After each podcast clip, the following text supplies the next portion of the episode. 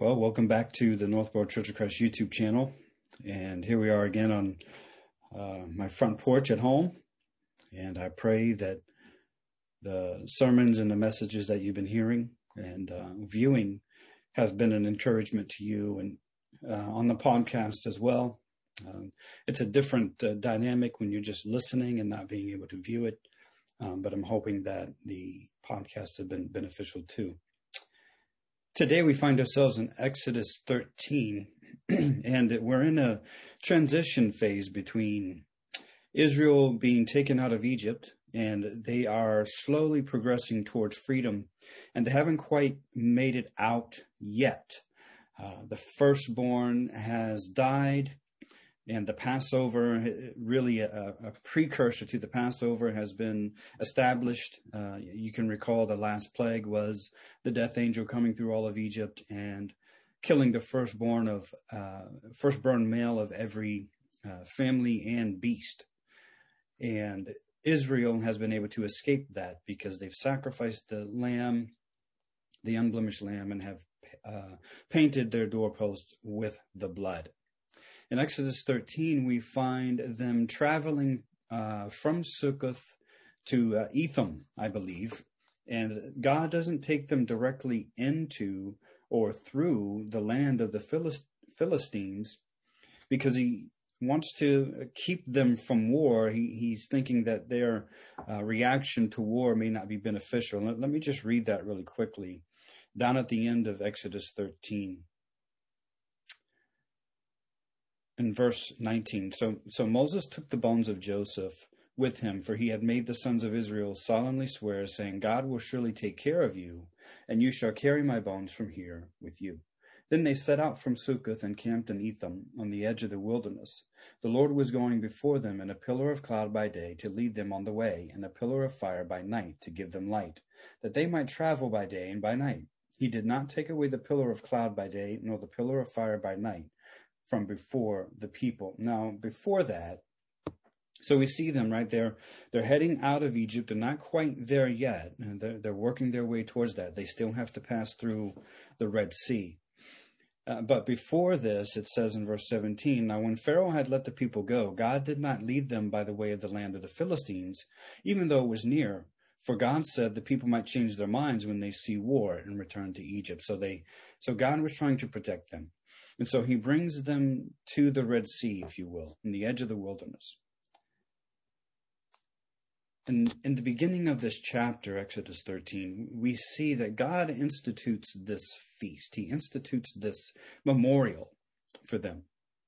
And he wants them to remember that the firstborn male that opens the womb of man and beast belongs to him. He says, why? Why? Because God wants them to remember that He saved every firstborn male by the blood of the Lamb. God is the one who saved them. And so He wants them to remember that uh, perpetually. And so in verse 1, He says of Exodus 13 Then the Lord spoke to Moses saying, Sanctify to me every firstborn, the first offspring of every every womb among the sons of Israel, both of man and beast, it belongs to me. Moses said to the people, Remember this day in which you went out from Egypt, from the house of slavery, for by a powerful hand the Lord brought you out from this place. And nothing leavened shall be eaten. On this day in the month of Abib, you are about to go forth. It shall be when the Lord brings you to the land of the Canaanite, the Hittite, the Amorite, the Hivite, and the Jebusite, which he swore to your fathers to give you, a land flowing with milk and honey, that you shall observe this rite in this month. For seven days you shall eat unleavened bread, and on the seventh day there shall be a feast to the Lord. Unleavened bread shall be eaten throughout the seven days, and nothing leavened shall be seen among you, nor shall any leaven be seen among you in all your borders. You shall tell your son on that day, saying, It is because of what the Lord did for me when I came out of Egypt. And it shall serve as a sign to you on your hand and as a reminder on your forehead, that the law of the Lord may be in your mouth. For with a powerful hand the Lord brought you out of Egypt. Therefore you shall keep this ordinance at its appointed time from year to year. A feast of unleavened bread. And now he says in verse 11, Now when the Lord brings you to the land of the Canaanite, as he swore to you and to your fathers, and gives it to you, you shall devote to the Lord the first offspring of every womb, and the first offspring of every beast that you own. The males belong to the Lord. But of every first offspring of a donkey you shall redeem with a lamb. But if you do not redeem it, then you shall break its neck. And every firstborn of man, of man among your sons you shall redeem. And so here we have this law that when they enter the promised land, they are to redeem their donkeys and to redeem every firstborn son. Why? It says in verse 14, and it shall be when your son asks you in time to come, saying, What is this? Now, uh, get this picture in our minds, in your mind for a minute. So your son is standing there, your firstborn son, he's standing there with you as you take this lamb and explain to him, This lamb is so that I can redeem you. And the son asks, Well, why do I need to be redeemed? And then the father or the, the parent is supposed to tell them, Because God, with a mighty hand, preserved every firstborn male of Israel by sacrificing the lamb and the blood was posted or, or put on the doorposts of every home. And the death angel passed over so that the firstborn of every male could live. What a powerful testimony that would be. It's almost as if the, the son's reaction would be, wow, I, I owe my life to this lamb or to God. And that's true, isn't it? We we owe our lives to God, to the Lamb. We may not sometimes view it that way. I know I don't always. But the Lamb took my place. He he redeemed me. And so this is the law that God is giving the Israelites when they go in to possess Canaan. As we continue to read in verse 15, it came about when Pharaoh was stubborn about letting us go, that the Lord killed every firstborn in the land of Egypt, both the firstborn of man and the firstborn of beast. Therefore I sacrifice to the Lord the males, the first offspring of every womb. But every firstborn of my sons I redeem. So it shall serve as a sign on your hand and as phylacteries on your forehead. For with the powerful hand the Lord brought us out of Egypt. Now, there's been some things going around today about the mark of the beast, and I'm not going to get too much into this. I just want to uh, touch on it briefly and then move on.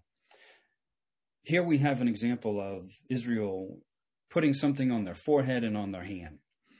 And today we have this um, talk that's going around that the vaccine or these passport cards are somehow related to the mark of the beast. Um, no. Uh, that's just simply not the case.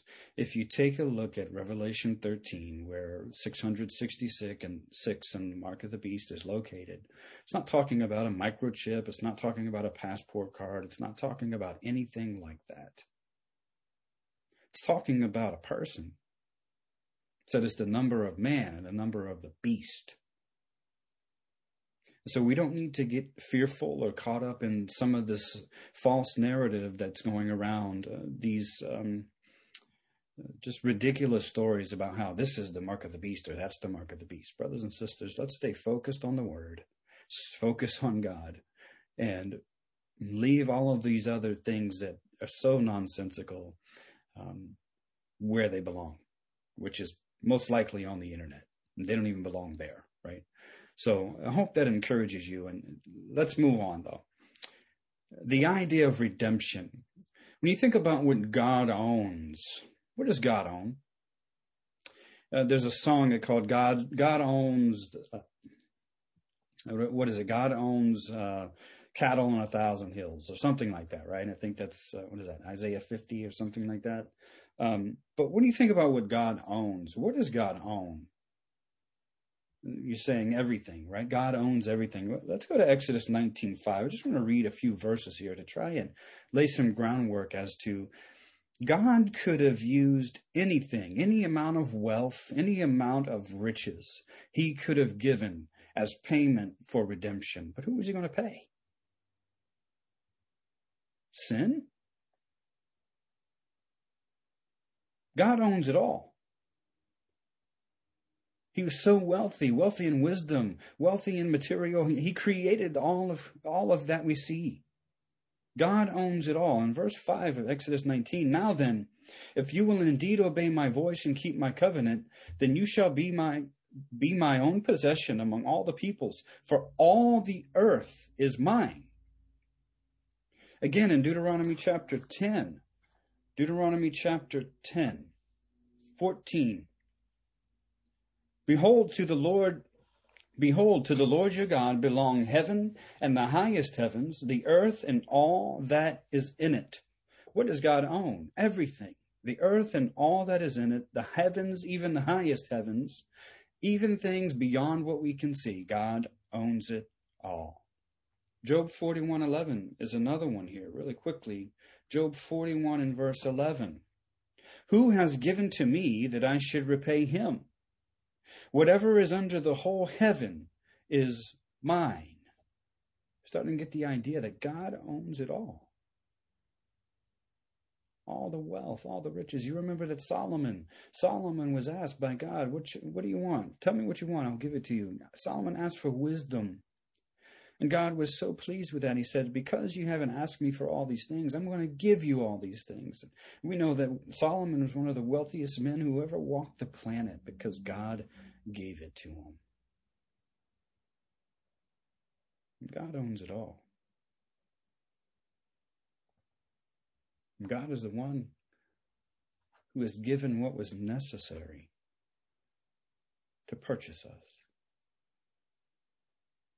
Jesus says in Mark 10:45 he, he says that I didn't come to serve but to be served and to give my life as a ransom for many for even the son of man did not come to be served but to serve and to give his life a ransom for many in 1 Timothy 2 and verse 6 same idea is um, given 1 Timothy 2 and 6, who gave himself as a ransom for all, the testimony given at the proper time. Jesus was that ransom, the king's ransom.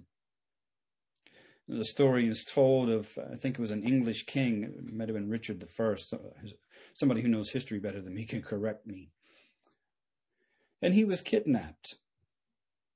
And he was taken, and I think it was said that it was about a hundred thousand pounds of silver was the payment. A hundred thousand pounds of silver was the king's ransom. What could God have given to pay our ransom? Let's say we were kidnapped and we needed to be ransomed. We needed to be redeemed. What could God give? He could give it all.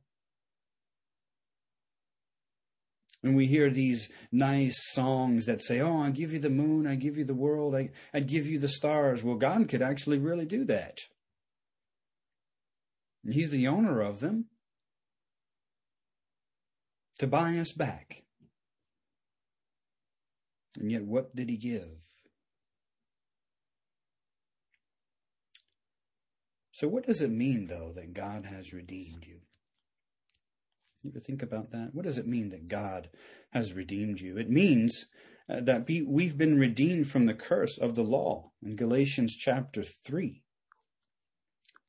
Galatians 3 13 and 14, Paul says this Christ redeemed us from the curse of the law, having become a curse for us. For it is written, Cursed is everyone who hangs on a tree in order that in Christ Jesus the blessing of Abraham might come to the Gentiles, so that we would receive the promise of the Spirit through faith. It means we've been redeemed from the curse of the law. What was the curse of the law? Death. We've been redeemed from death, so that we could receive the promise of uh, that was given through Abraham, the promise of the Spirit through faith. What a blessing it is to be redeemed. Amen.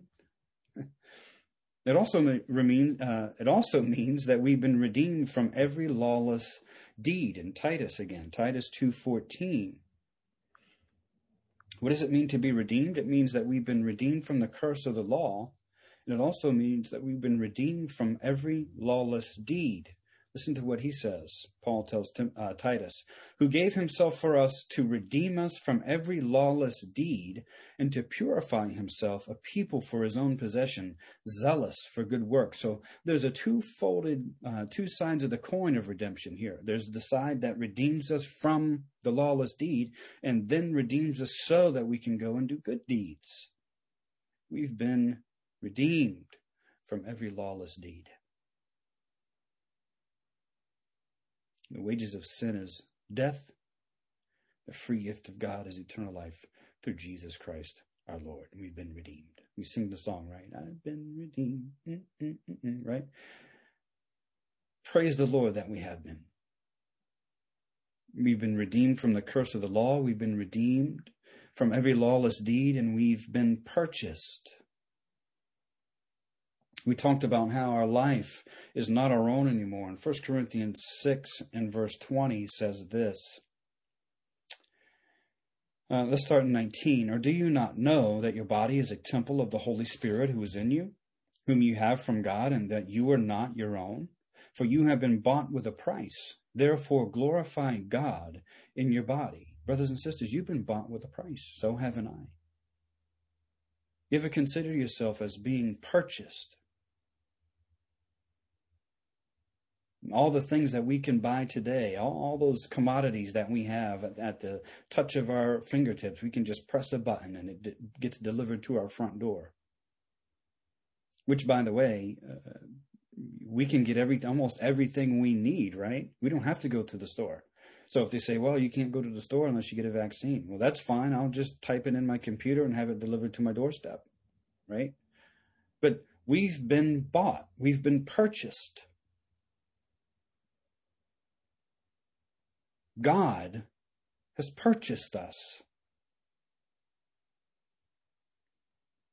Praise the Lord that He saw value in you and me. I mean, think about it.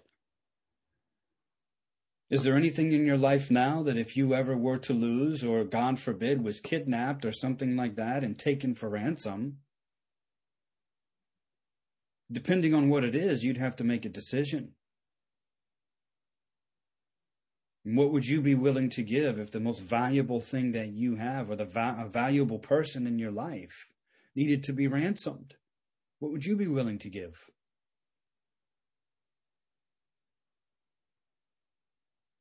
All of your wealth?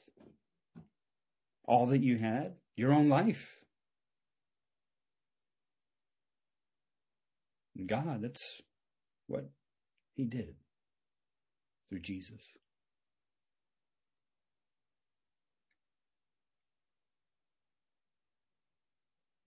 In Revelation 5, we come to the point in the book where no one is worthy to open or break the seals and open the book except one. And John's revealed this picture, this image of a lamb as if slain. He is the only one worthy to take the book and break its seals because he has purchased the redeemed by his own blood.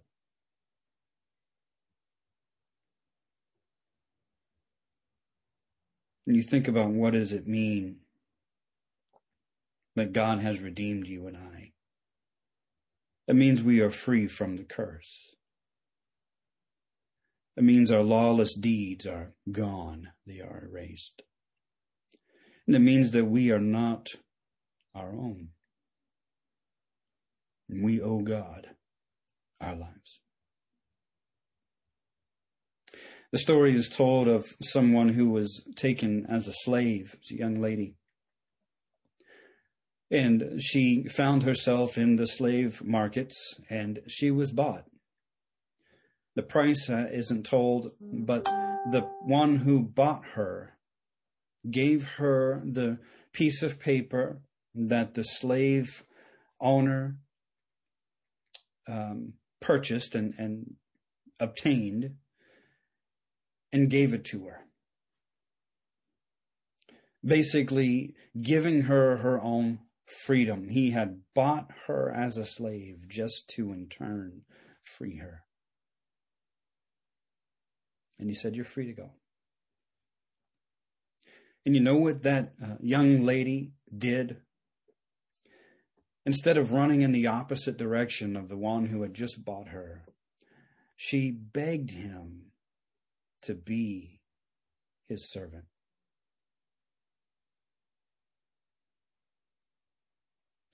And as Christians, we've been freed not just from a temporary slavery of sin, but from an eternal punishment. Brothers and sisters, hell, hell is a real place. We've been saved. We've been bought. We've been purchased. We've been redeemed. And what is the proper response then? I just want I just want to be a servant, God. Let me let me serve you. It's the least that I can do. And oh, that's a battle, isn't it? Because our old person wants to creep up sometimes and show his ugly head and try to convince us that our way is better and our uh, fleshly fulfillment is what we need at the moment. It's tough to be a servant in, in those times, isn't it? why did God redeem you? Why did God redeem me? Think about what it cost. Psalm 49. Psalm 49, 7 and 8. No man can by any means redeem his brother or give to God a ransom for him. For the redemption of his soul is costly and he should cease trying forever. If we're going to try and pay God off for our redemption, it's not going to happen. God is the one, is the one only, only God is able to pay the ransom. He's already paid it. It's costly. In 1 Peter 1.18, and I think Brother Keenan mentioned this last week, 1 Peter 1, 18 and 19, you think about the cost of the ransom. Uh, you know, the English king, the French king, was um, it was a hundred thousand pounds of silver that was asked for the ransom for the king, the king's ransom. And what would be the cost for you and I and our soul? The psalmist says it's very costly. This, the, the ransom of a soul, the redemption of a soul, is costly. That's what it costs in 1 Peter 1:18, knowing that you were not redeemed with perishable things like silver or gold. How do you think the people that asked for the ransom for the king feel now? What did the gold and what did the silver, 100,000 pounds of silver, doing for them now? But we weren't redeemed with things like silver or gold from your feudal way of life inherited from your forefathers, but with precious blood as of a lamb unblemished and spotless, the blood of Christ. What were we redeemed with? The only thing that could redeem us the blood of Christ. So there's other kings that have been kidnapped and there's been a ransom paid, excuse me, for their life. But the king's ransom that I'm talking about today is the ransom that the king has paid for your life and mine. God could have given any amount of money, any amount of wealth, but God gave his firstborn, if you will. Not that Jesus is created, we know that he's existed. John tells us that in John 1. But in Exodus 13, the Israelites were required to redeem their firstborn. And it took a lamb to redeem them. And the king's ransom and what God has given as a ransom for your soul and mine is his firstborn. Let's not lose the connection there. Let's not lose that familial relationship that the Father has with the Son. And He would be willing to give His Son as a ransom for you and me.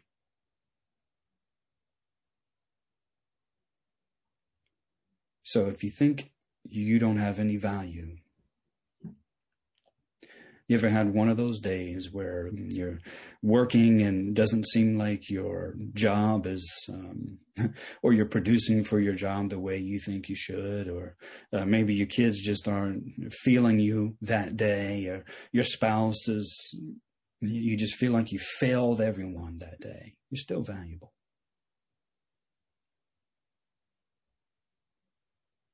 Remember that God sees you as something worth redeeming.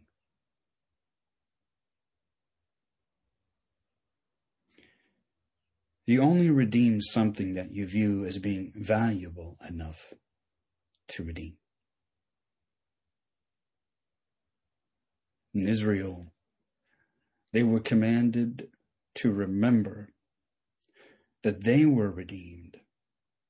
They were brought out of Egypt with a mighty hand and that God spared their firstborn males because of his grace, because of his command, because of the Lamb.